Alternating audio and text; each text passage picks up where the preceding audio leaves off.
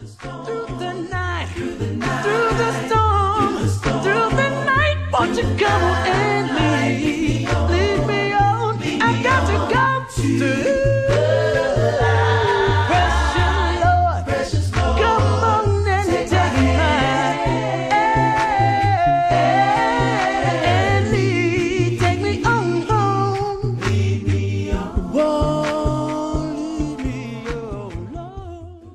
Hey, this is Coach Hurd, and thank you for listening to the Word from Coach Hurd.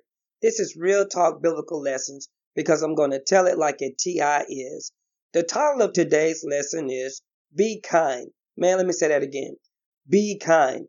And it's going to come from Ephesians chapter 4, verse 32.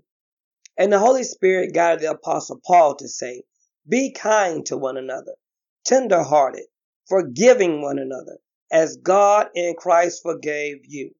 See, I just want to deal today with the first portion of this verse. Be kind to one another.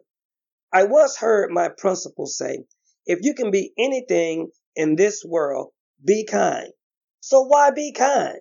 God said in Proverbs chapter 11 verse 17, a man who is kind benefits himself, but a cruel man hurts himself.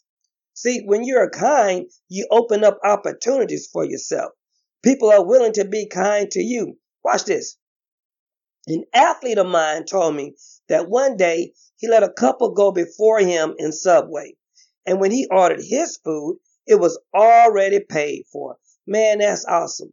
But we don't be kind with the expectation to receive something from people. See, being kind is not an option. I am amazed when I hear people state that the reason that they are unkind to someone, and look, they say it like this, that's just the way I am. Man, that's a lie. God didn't make you like that. You chose to be nasty.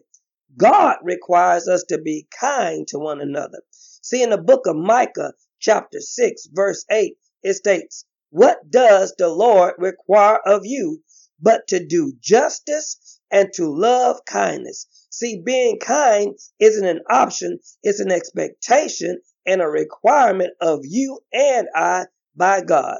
Now, since being kind is a requirement, then we should, should pursue being kind. God said in Proverbs chapter 21, verse 21, Whoever pursues righteousness and kindness will find life. You see, if you're being kind, then nine times out of ten, you're being righteous. And if you're being righteous, man, then you are on the highway to heaven. And you don't even have to worry about getting a speeding ticket on that highway. Amen and amen anyhow. So, if you're going to be anything in this world, be kind. Hey, it's been fun. I'm Coach Hurd. Check me out next Sunday for some more real talk biblical lessons. Have a great week. Peace.